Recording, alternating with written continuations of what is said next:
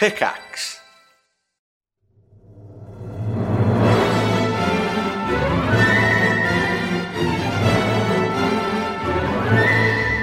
Hello everybody and welcome back to the Triforce Podcast with me and Sips and Pyrion Flax coming at you live and unchained on 26th of April 2018. Hey Lewis, what? I lost my dildo, where could it be? Are you tired of losing your dildo every 5 seconds? Well, try the new JML dildo tracker, that's right, never lose your dildo again. Proudly sponsored by dildos. Hey.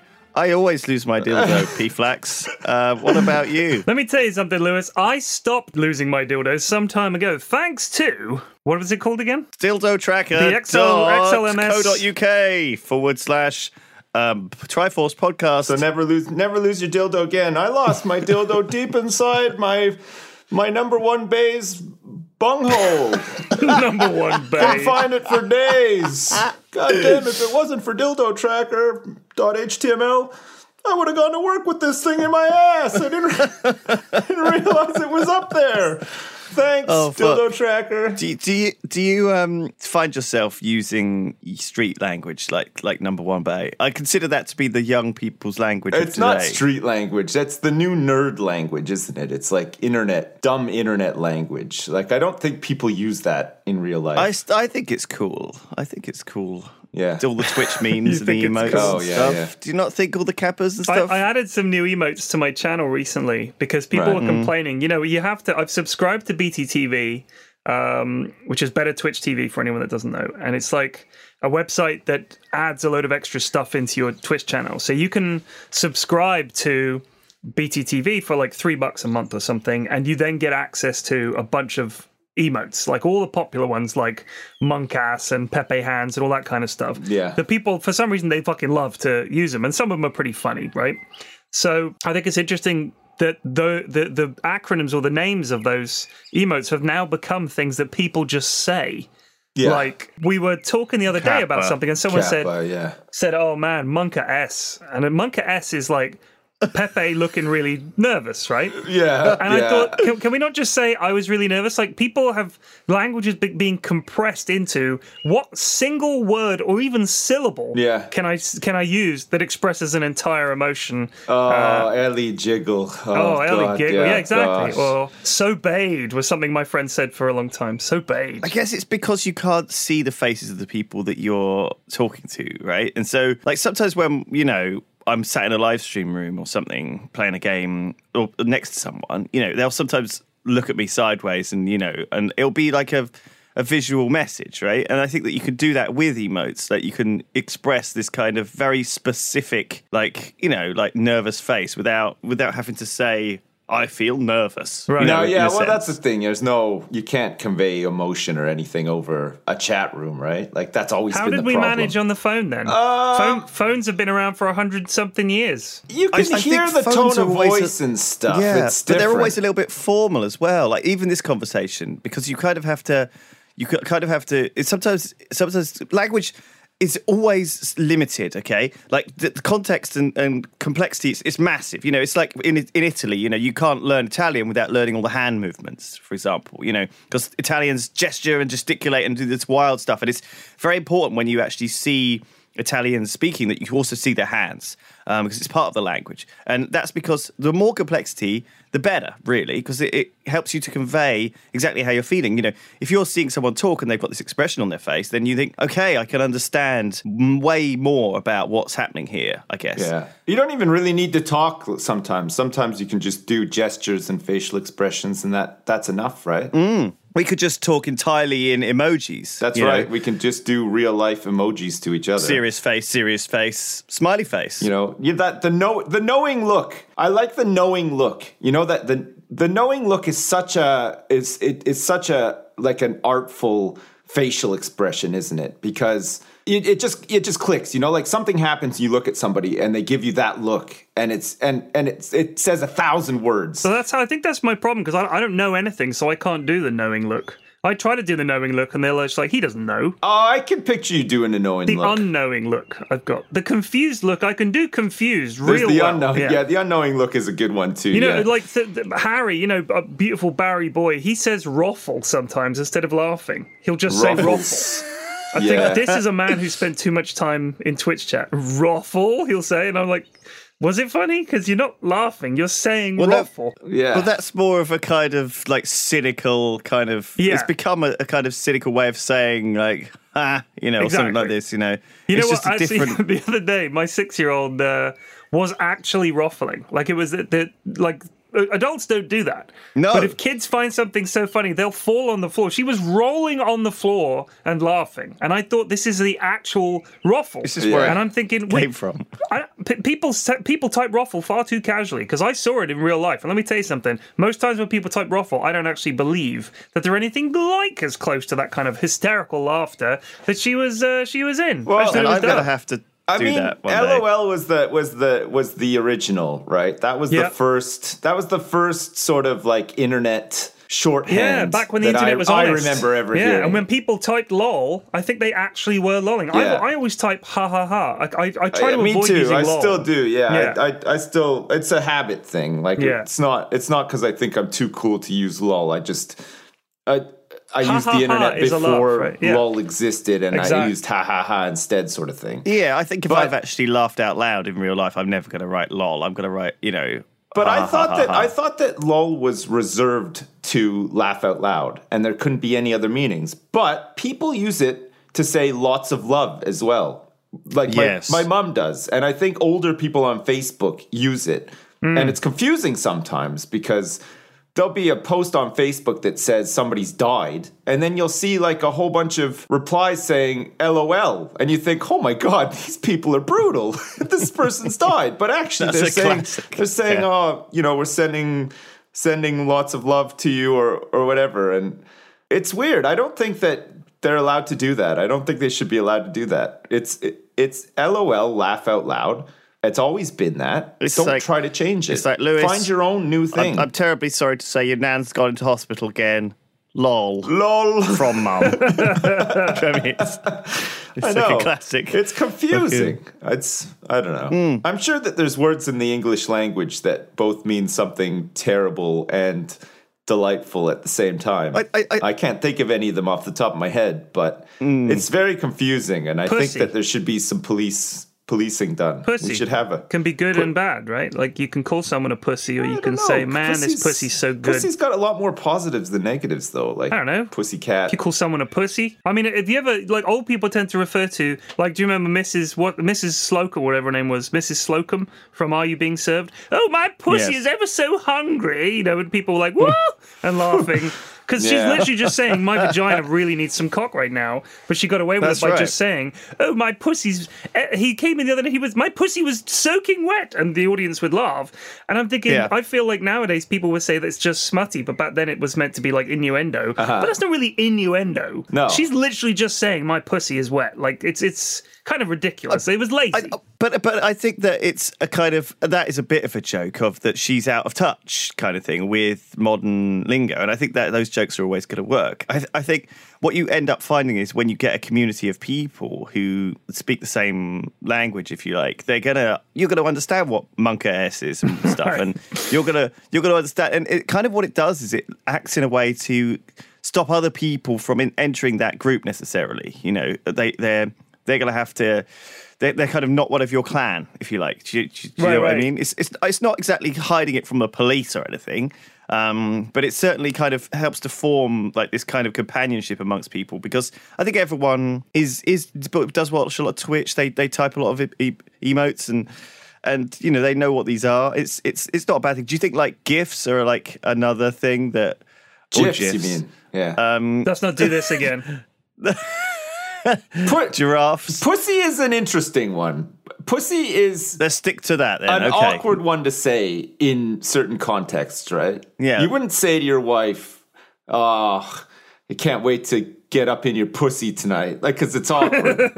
I think you can. You never say that. I think you can. I think it's a funny thing to say. And it's awkward to hear it, but too. But when you say it in that really flat way, it's so funny. Hey, honey. It's awkward to hear it, too, when people are talking about, oh, you should have seen her pussy. And that's awkward, too, if people say that. And then in porn as well, when women are like, oh, my pussy and stuff. It's, again, awkward, super awkward. But I have no problem saying the word pussy to describe somebody as a pussy. Like, say, don't be such a pussy. Like, it doesn't bug me at all. I don't feel bad about using that word at all in that context. But right. I feel tremendously awkward using it in pretty much any other context. I think most of the other words... The only time I'll use it is ironically sort of thing. But most of the words joke. That we have for describing the vagina, JJs. Right? Yeah, the vajayjay. The vajazzle. There are very few that are sexy. Like, pussy is probably the closest we've got. And I know some women that hate that word. Yeah. But you're not going to... I mean, if you said... I mean, it depends on the kind of sex you want to have. If you said to me, I want you to destroy my cunt right now, right? If that was the line... yeah, I wouldn't want that one either, but... I mean, so some women would go for that. But it's not hot. It sounds gross. I'm not prudish or anything, but I just don't want somebody... I wouldn't like, say, like... want to touch my cock? Like, I wouldn't describe my dick as a cock either. Like, it just sounds... Well, how would you describe it? Just call it my dick. You want to play with my dick and my balls? Would you like to touch this object in my pants? Would you like to engage in some sexual activity with my penis? We need a good phrase that you could say, like, I just say, do you want to have sex? Like, that works for me. Yeah, that's true. Well, again, yeah. I genuinely think it is, again, like you said, it's different with everyone, and I think it's how comfortable you are. And I think if you could, like, a lot of it is fun anyway, right? And if you're hanging out with people who know you, and you could pretty much say anything in a joking way to someone who knows you, and they're not gonna think you're serious, you know. But sometimes maybe you gotta get serious, and you gotta pick your right words, you know. Yeah, because let's say you're a bar with a girl, and you want to say, I mean, you could just say, "Hey, would you like to come back to my place and have sex?" You could say that, and I guess if she wanted to, as long as you didn't say something too stupid. Like, I want to get all torn up that ass, you know, something like that. And she'd be like, that doesn't really seem appropriate coming from you and in this setting, since we're, you know, at a dinner party. I mean, you'd need to find the right approach. You want to come back to my house so I can break your ass like dishes? Stick my ram right up that tush? You want to load this cannon? You need to find the right way. How many sexual encounters have been turned down at the very last second, just as that final hurdle of saying, hey, do you want to come and have sex? Yeah, cool, let's go. How many have fallen down based on the choice of phrasing? Yeah, I think those encounters are falling down all along that road, though. There's got to be, you know, there's got to be these. You know, when you talk to someone and they say something, and it's like, oh, that's a bit of a fucking red flag. What the fuck? Right, but that's the thing. Sometimes those red flags don't come up until really late. Like, sometimes you'll know someone really well, you'll know them for years, and suddenly they have an opinion that you think, holy shit, I didn't know this person at all.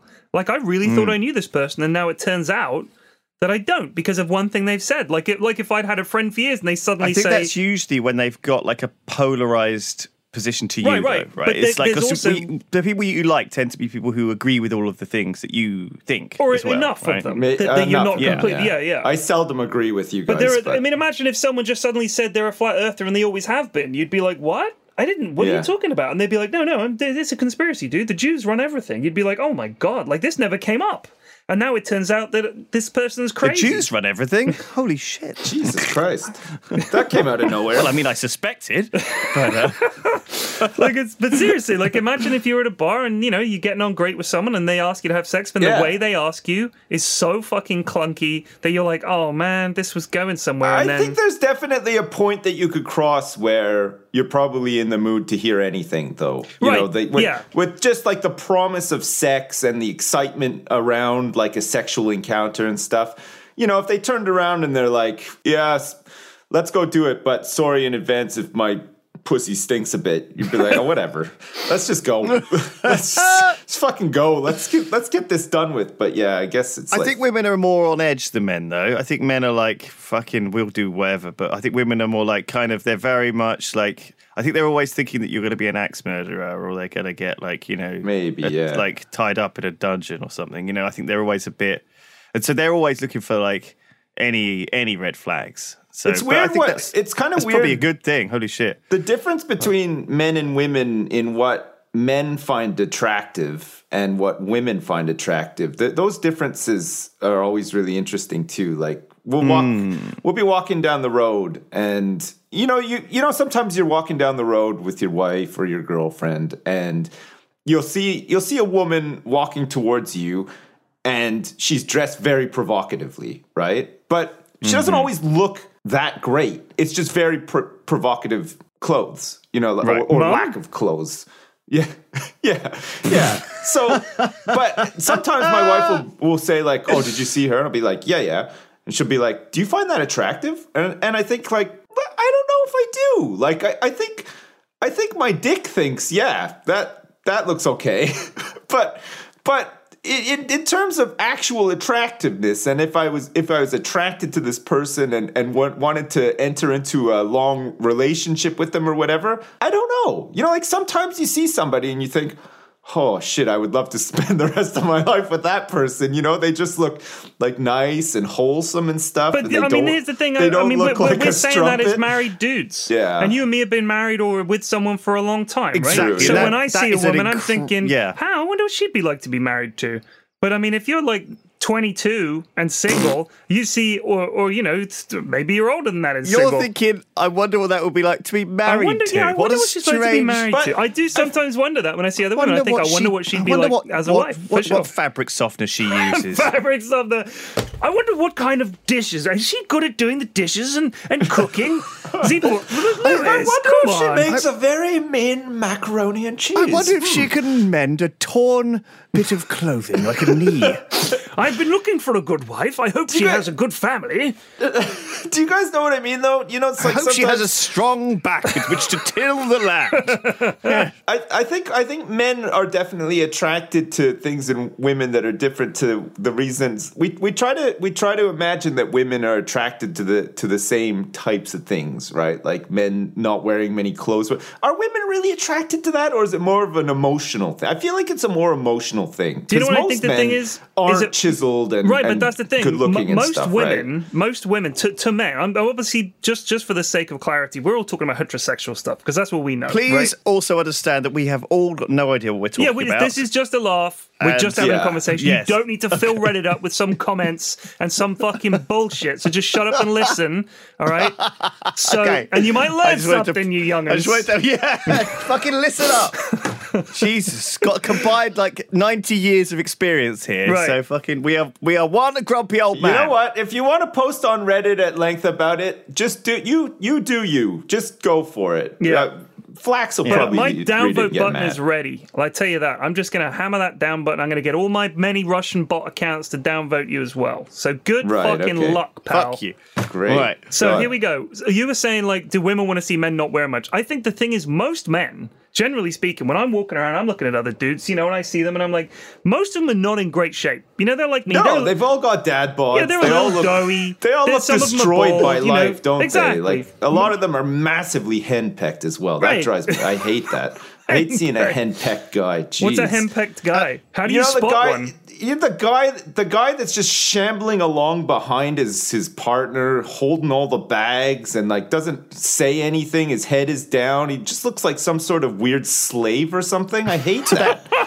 Let's come back to that complex question. So you're walking on the street with your wife, and she sees this hot woman coming along, and she says to you, do you find that woman attractive? And that question, she might as well put an emote on the end of it because we need to know what she actually fucking means without seeing her face, seeing like. Because that question could be. It's a fair question. I've asked the same thing. You see a guy that looks a bit like Brad Pitt. Oh yeah, I do that all the time. Some asshole. And you say like, do you find that guy attractive? Like, because I feel like I find him attractive a bit, and I'm just curious if other people agree, sort of thing. I'm not. It's not a jealousy thing. It's not. I'm just trying to understand what is an attractive dude, because I find it hard. Like, I'll see a dude that I think, I'm sure Mrs. F would like John Cena. Looks like an attractive guy to me. He's a big guy, nice guy, great body and all the rest of it. I'm sure Mrs. F would like John Cena. Oh no, he's much too big, much too musty. And I'm thinking, I don't think dudes are that picky, genuinely. I don't think men are as picky as women. I think guys just want to see anyone in a bikini or something. Yes, I don't care what she looks stripping. Like.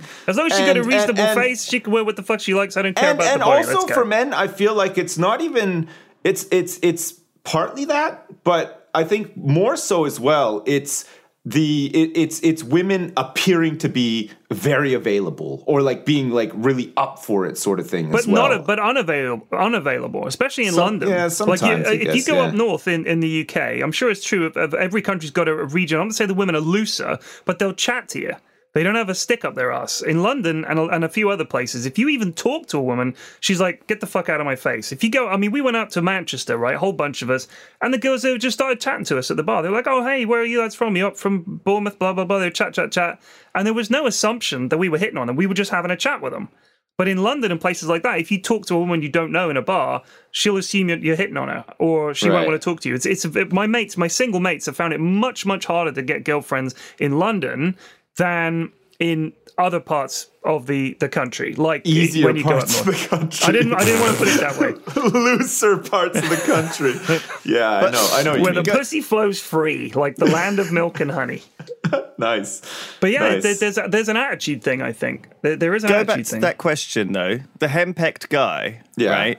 His wife is asking him that question. You know, do you find her attractive? With the underlying message of, like, you find Sandra at work attractive. Yeah. You know I mean? No sex for you for a month. Exactly, for looking at this woman. Right. You know, there is this stereotype of that, though, right? Yeah, but I think that's born from, like, lack of confidence in your relationship. Mm. And probably some unhappiness, too. I think there's probably some disappointment and unhappiness there. A lot of people, it's amazing what people put up with, too, right? Like, some people have these long ass marriages forever and ever and ever, and they, you know, they're awful. And then they're in their 70s, and they're like, I fucking hated you all along. Yeah. But now I'm stuck with you. Now we're pensioners together. we're in this for the long run, and you just think, Jesus, I know it's like I know you have exactly a family those and people, you have to stay together and stuff. But Christ Almighty, at some point in your life, you have to just choose happiness, right? You can't just be miserable your whole life. And I mean, some people just want to be fucking miserable. It's true. Yeah, but I mean, some people get so codependent that it's almost like, you ever seen Shawshank Redemption? You've seen that movie, right? It's on all the time. Yeah. Everybody's seen that movie. So in that movie, there's that guy who becomes institutionalized because he's been in there so long and he can't live on the outside world. And I think in a way, some people get into a relationship where the boundaries of their life are defined by that relationship. And especially when you're in a marriage or a long-term relationship, you tend to structure certain tasks and certain responsibilities between you. Just, you know, in some ways, especially traditionally, the woman would do all the housework and stuff like that. That's not the case anymore. It's still not even in general. Even when both people work, women still do more housework every week. That's like statistically. But in terms of like responsibilities, there are certain things around the house that I do.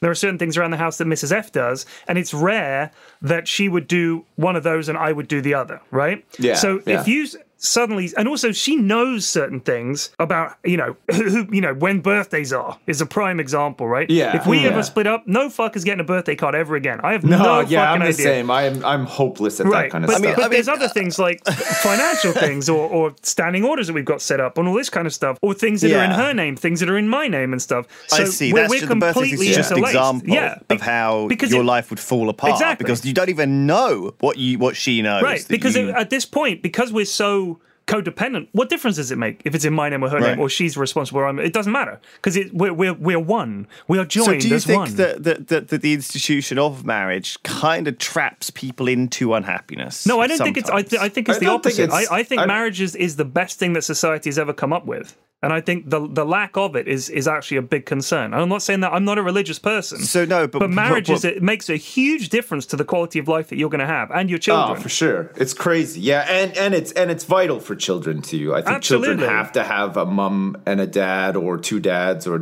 two. They have need to two have people. You need two people. That's it. To take care of them, because it's so much harder. They feel safer, and there's you don't. if you're being raised by one person, it's tough for one person to raise you, but also there's no, how do you say, like, there's no compromise on values, right? You've just got this one person's values instilled in you, and that's it. And if you're lucky that person is good and somewhat stable or whatever, great, you're lucky. But sometimes it's good to have another person chime in and say, no, come on, you're being too hard on them, or don't do this. Let's do this instead. It teaches you a lot. Compromise. Have some sort of plan. Yeah, compromise is a huge thing. Also, you know, and the funny thing is seeing your parents argue, not like screaming and throwing plates, but arguing and discussing something and having differences, I think, is a really useful thing for kids as well, because they understand how to argue. Yeah. And they understand that people can have arguments and still be friends. Of course. So, I mean, I my mum raised me and my sister when I was about 8 years old. So my sister would have been about 5.5, 6 years old. And she was a single parent, and I've seen exactly how hard it is. I know exactly how hard it is. So I don't think that promoting single parenthood is a good thing at all. I think it's really bad. It's really tough. And if you want to look at the poverty rates and crime rates and drug use rates and alcoholism and everything is worse outside of marriage, especially when you have kids. You can be single. Being single is fine. But if you have children, I think it's super, super important that you're in a relationship. And that's really what marriage is all about. Yeah. It's that's what it's for. Yeah. I think even worse than that sometimes is when you have small kids and you're a single parent, and then you meet a partner and you're bringing basically a stranger into the equation into raising your kids. Like, a lot of problems come out of that too. Yeah. Because you don't really know this person. And this person comes with probably baggage too. You know, if you've got a couple of kids, you're a single parent, you're in your 30s or whatever, and you've met somebody around the same age as you, chances are they've also come out of some sort of broken relationship, right. Have some kids, have all this baggage and stuff as well. And I don't know, I think introducing new people into the mix further along down the line can be very, very hard. But I mean, don't get me wrong, I'm sure it works too. I'm sure there's like some great success stories. There are YouTube compilations you can watch of kids giving adoption certificates to their sort of step-parents. So, you know, their father has left their mother or vice versa, and they're being raised essentially by someone else's, like their surrogate dad or mum, and they're giving them adoption papers like for their birthday, and it's very heartwarming and everything. You know, it's very sweet. And I think it shows that people, especially kids, really, really, really need parents around. Especially both parents, I think, is so important. This might just well be an opinion though, right? Because I'm pretty sure I saw studies that showed that kids in single parent families were not necessarily any different to kids raised in dual parent families. Well, kids are durable, but kids are very durable, and they'll adapt. I don't think they were showed to have any less happiness or less skills or less education or anything less. I think it's very much. I don't know where you read that because I've read the opposite. No, I think that we can't make these opinions necessarily without them being backed up, because I think a lot of kids. I don't think we can cast judgment on these things without science behind them, right? And I don't know what the science is. My experience is anecdotal, so it's not evidence. But I mean, I've definitely read. I will find them if needed, but I've definitely read that single parenthood is really bad. I'm a big counter-argumenter, right? And if I don't know the science, then I'll try not to. Of course, no, you should question it, and you should say, let's find out. And in the same way, I think that, you know, we shouldn't necessarily force families together. I don't know the science, so I'm going to counter you with even less science, if that makes sense. Yeah, exactly. You don't have the data, and I've got less. And I've got even less than you do. Take that, bitch. As a casual argument to what you guys have been saying, like, you know, I don't think that families should be forced to stay together for the sake of the kids if they're going to hate each other. 'Cause I'm sure that's probably worse. Yeah, unless again, there's some sort of compromise where it's like, you know what? We know we don't have a great relationship, but we're gonna stick with it until the kids are big enough, and then we'll part ways. Just become swingers. Are at an age when they understand or whatever. But I think that's more common than we realize. I think a lot of people are good people for the sake of the kids, and then, you know, once they're in high school or whatever, peace. And honestly, like, the thing is that these days what we're finding is that people are marrying later, they're having kids later, and as a result, when sort of divorce rates, in a sense, I think have been dropping because I think people have been more educated and more sure with their decisions. Yeah, they're finding the right person. Like, don't snap to get married. Absolutely. And have kids a lot earlier. And, you know, I can't think how much I've changed since I was 21. You know,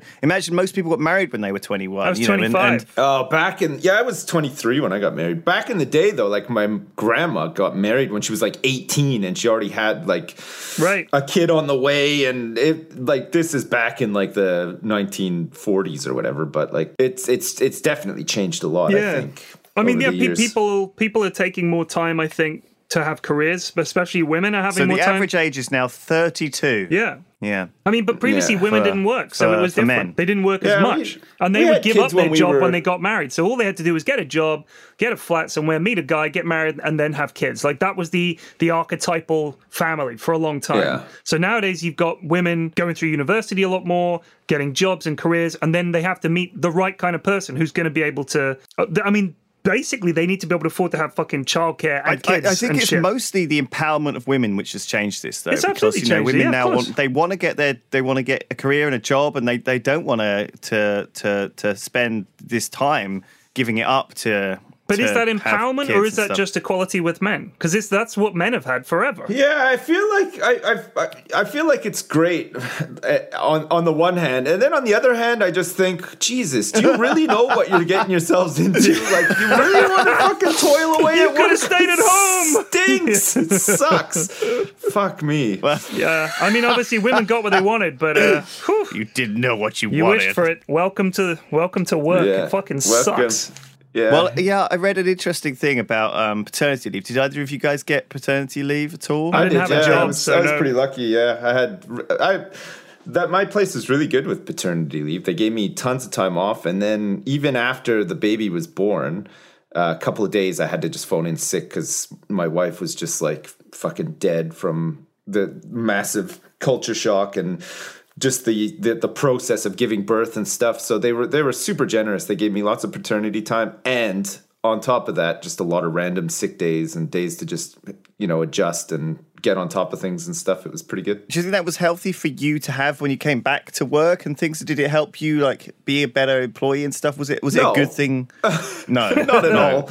No, it's just necessary. It's just good for you. I just had to be there to help. Necessary. There was certain things that just needed to be done and certain situations that had to be resolved and stuff, and it was just nice to have the flexibility to do that. But I was fucking dead when I went back to work, and I've been dead ever since for the past like 6 years. So I think I was working, but I quit. I mean, my job finished very quickly after the baby was born. Like, I was like, I worked for a few more months and then I was done, and just looked after the kids ever since.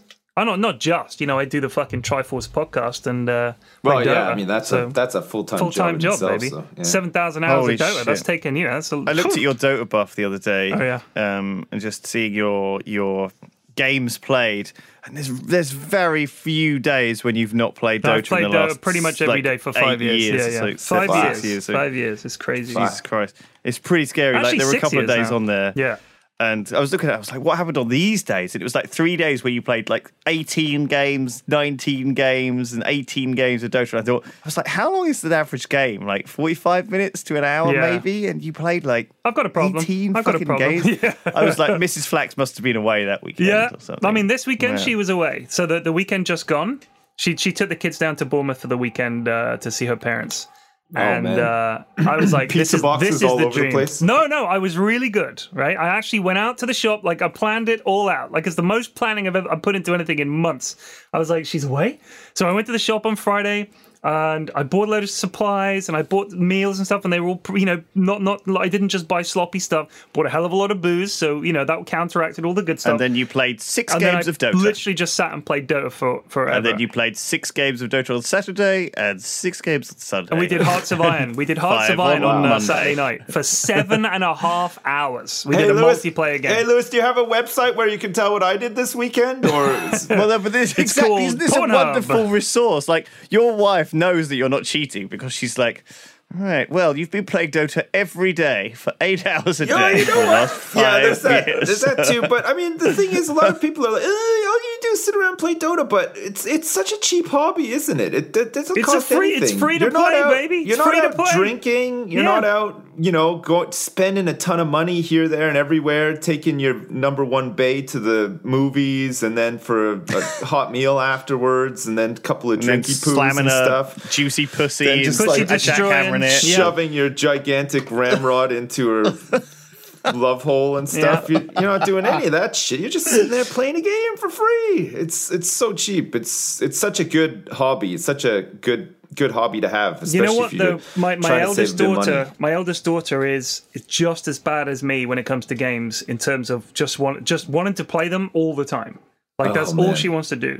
We got her a Nintendo Switch for her birthday, so I'm kind of enabling this addiction, because I'm there with her. You know what I mean? I've always played games. I'm sure you guys are the same. I've always played games. My son is the exact same. We have the exact same situation at our house. But, and her mentality is exactly the same as mine, is that she'll play a multiplayer game, doesn't really mind if she wins or loses. She tries to win, but it's not like this devastating, crushing, oh my God, I'm so frustrated. Like, my mate used to bite his Xbox controller, like, like that in fury, or his Super Nintendo controller had teeth marks all over it from where it was bitten in frustration.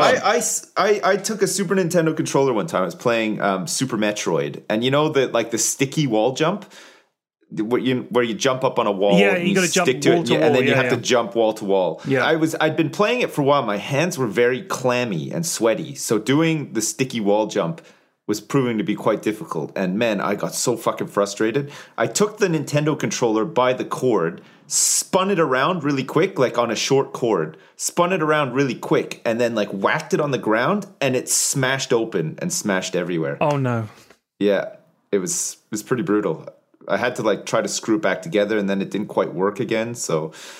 And back then, it wasn't like, oh, I'll just go on Amazon and I'll get one delivered tomorrow. Another one's like, tomorrow. I had to wait like a week before I could get a new controller and stuff. It was terrible. Holy fuck! Sorry, I just got lost in Dota buff. Then I was just looking at your stats. Period. I had a 9-win streak. I had a 9 Dota. Fucking win streak, and then it got busted. Oh my God! Glorious. So I don't know if I'm allowed to say anything about this, but I can. I suppose I can say that for some reason I've been really interested in Dota again. And I don't know. It's like when I played Hearthstone, I got really into World of Warcraft. You know, it's one of those things where it just sort of brings you back into the fray of that world. And I'm just thinking about Dota, and I might have to start playing it again. No. It's weird. Uh-oh. It's like. It's happening. Uh-oh. Like, but I'm winning. I'm a winning player now. I got a little taste of it in my veins. Yeah, that's how. I need to warn you, Lewis. If you think you're going to be playing with Flax, you better bring your A game, because he doesn't suffer fools. I don't have an A game anymore. Then you're out at best. Yeah, Flax got mad at me for being bad at Dota and said he wouldn't play with me anymore. What? You said on stream that you can't have two Tards or something like that. Like. I saw that someone sent me the clip of you saying, "Look, I'm bad, and Flax is bad." I'm bitter because I was rejected, so I was lashing out. I saw that. So there's this Twitch clip of you saying, "If you have one bad on a team, it's okay. But if there's two bads on a team, can't carry those people." Yeah. I mean, I've been playing actually with my viewers. That's why you don't play with people. Actually, I've been playing a lot with viewers, especially in the morning, because I've got like a regular crew that I play with in the evening, like Munt and Cine and Plague and guys like that. And in the morning, I mix it up and I play with pretty much anybody, and mainly because most of my mates are at, you know, the guys that I normally play with are at work or at university or whatever. But there always seem to be these strange people that are around at 10 a.m. on a weekday morning, or 9 a.m. on a Monday. They'll be like, I can easily get 4 guys that just want to play Dota. So, but some of them are like so bad, it's actually made me miss you guys. Like worse than me? Oh, way worse.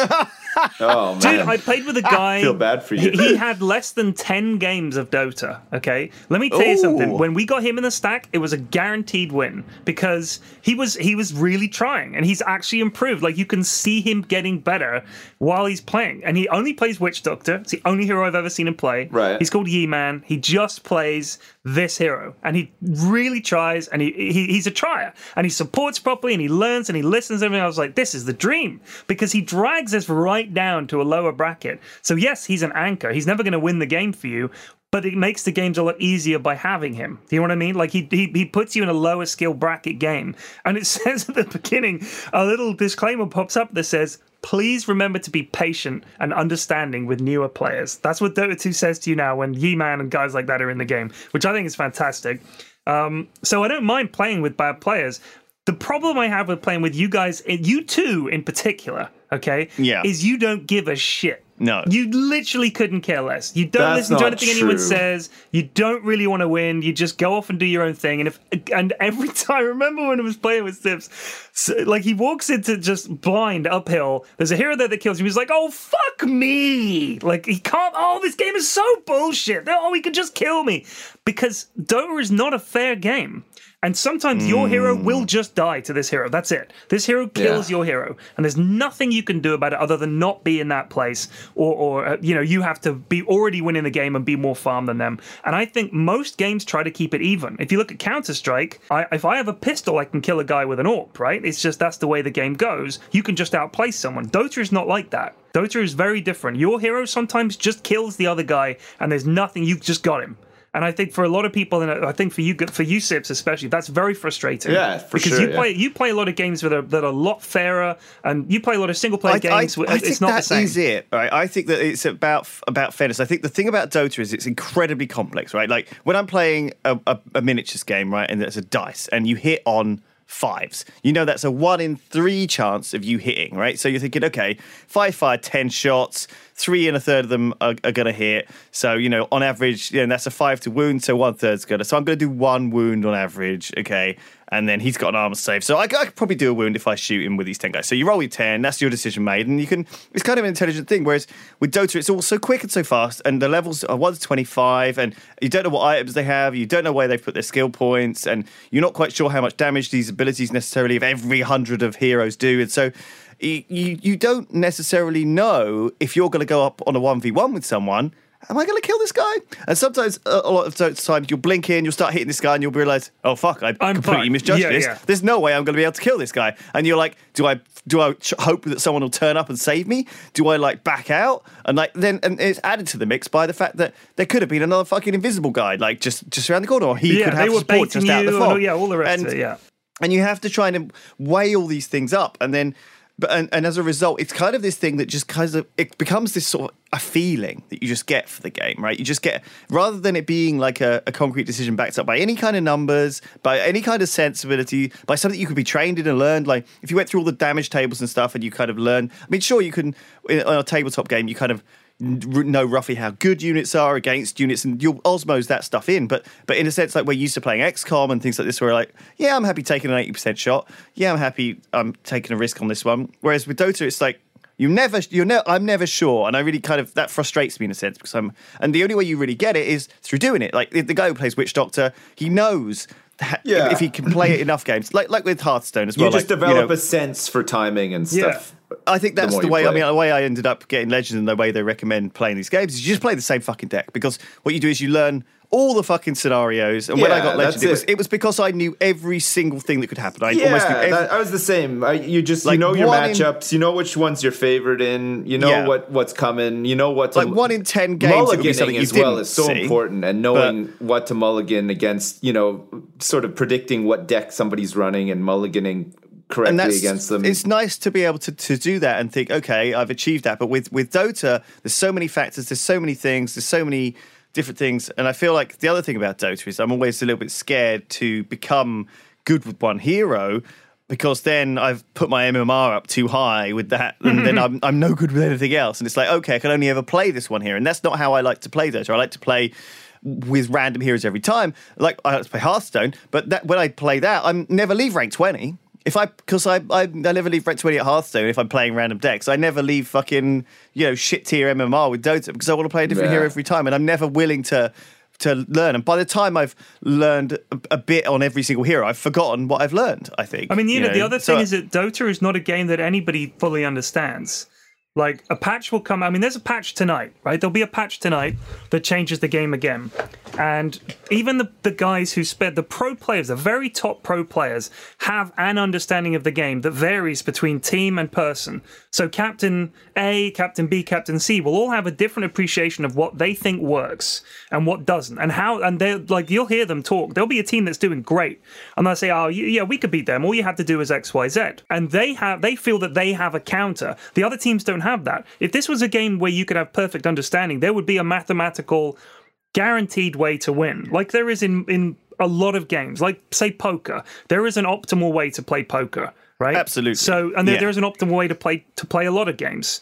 But Dota doesn't really have that because there's too much going on. It's too much. There is an optimal way of playing every game. And if you're wondering where to find out more information on how to play games optimally, look no further than Twitch chat, because everybody there is an expert at the game. Okay. All right, so Sips, you stream a lot. I've never played this game before, but I think if you do X, Y, and Z, you surefire win. You stream a lot, right?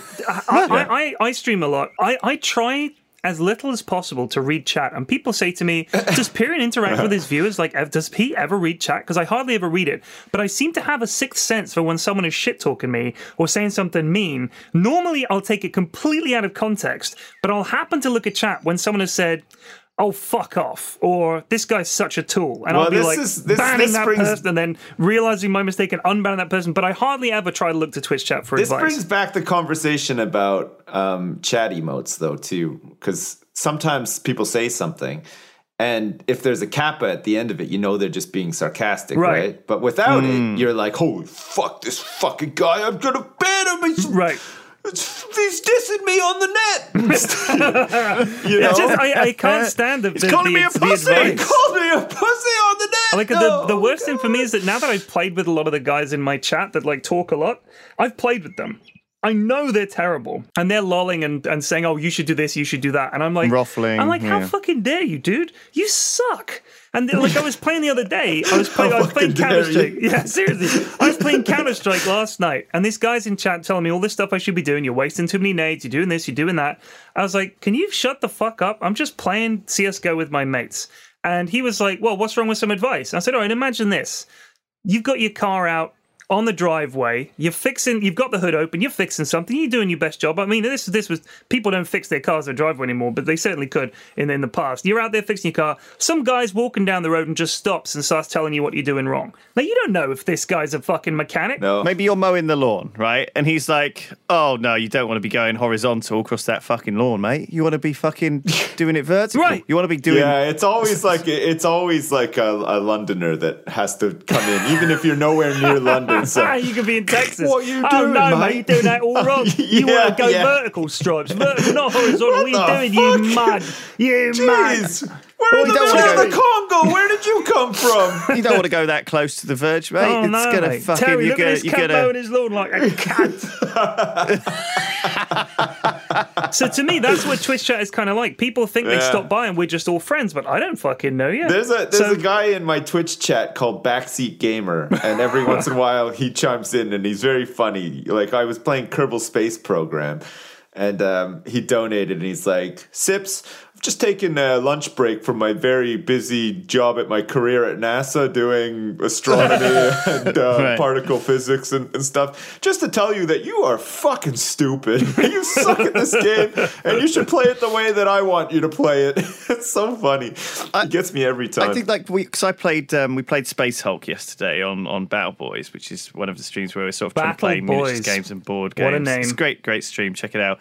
And Tom, we were playing Space Hulk, and obviously this is a game that Tom and Ben have played, and I played back in the day, but obviously nowhere near as much as they did.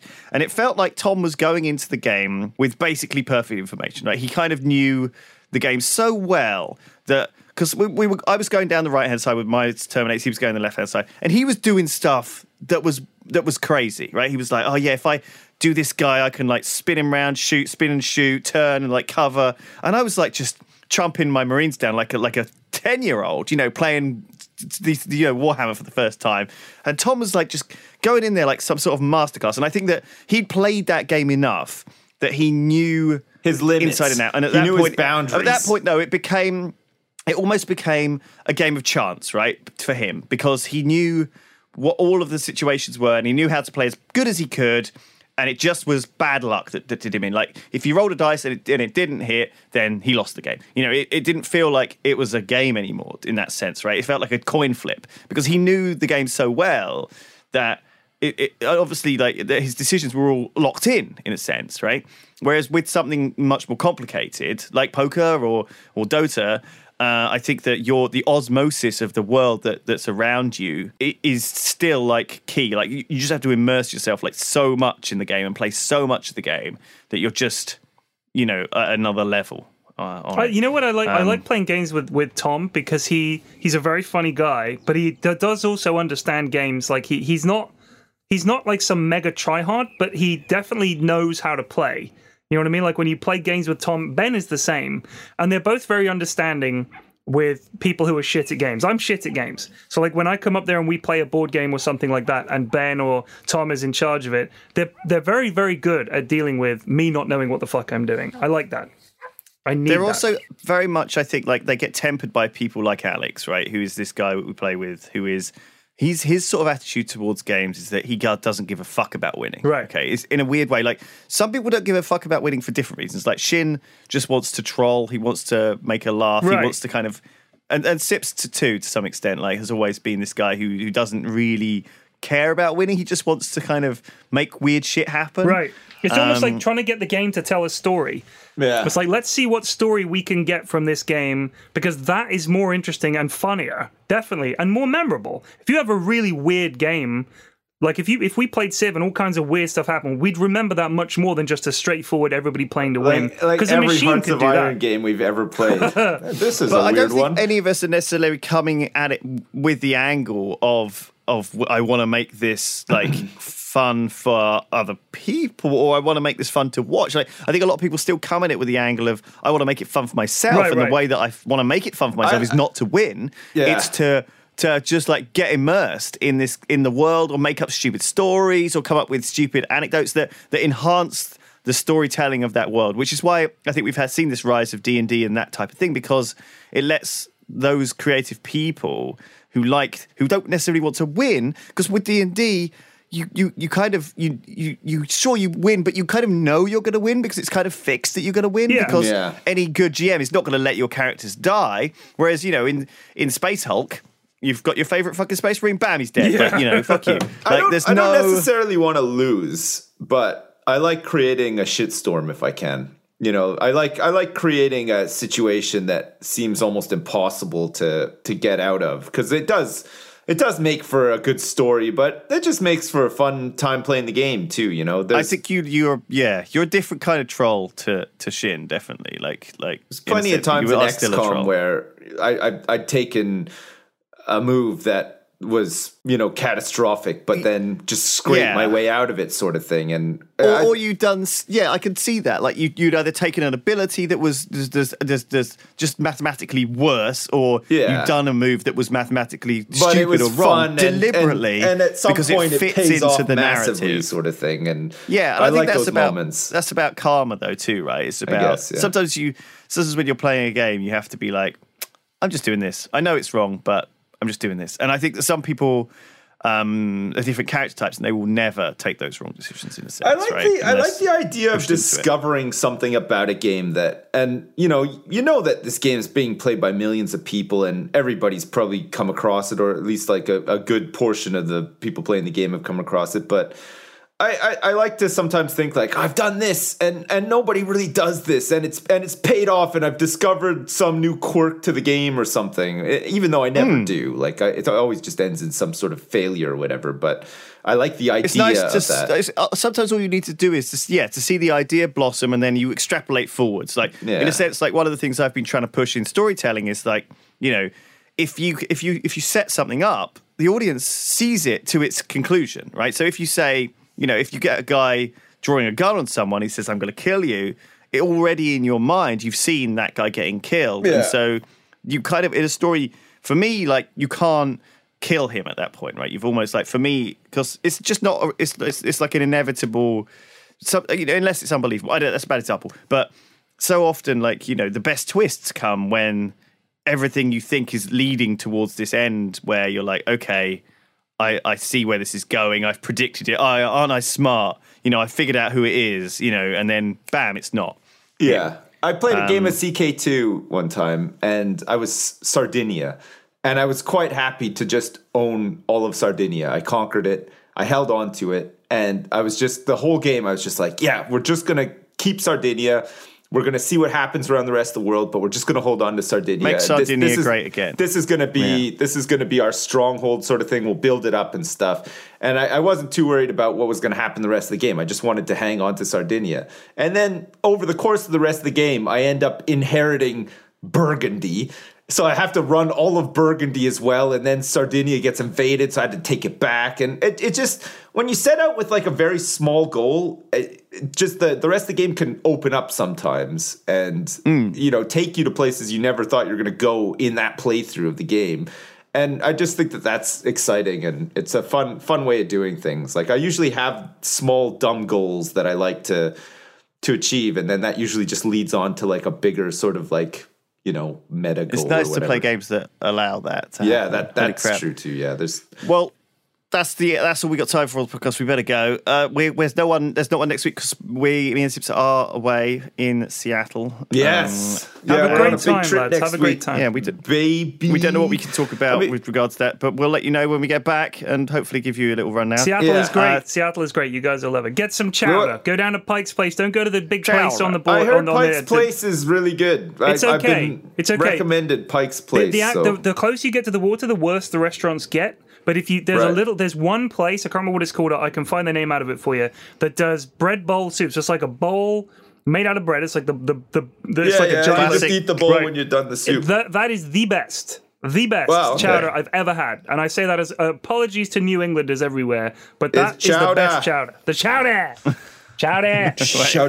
Well, there you go. The chowder. Thank you. This podcast is sponsored by Chowder. And The Simpsons as well. Make sure you watch brand new episodes on fox.com/Simpsons.html to get your free bowl of chowder delivered hot steaming to your door. Yeah. I would accept that sponsorship. Hot woman. We'll even dump it in your pussy. Free of charge. That's good for your pussy. Just pour it in there. All right. See you later. Bye. Goodbye. Bye.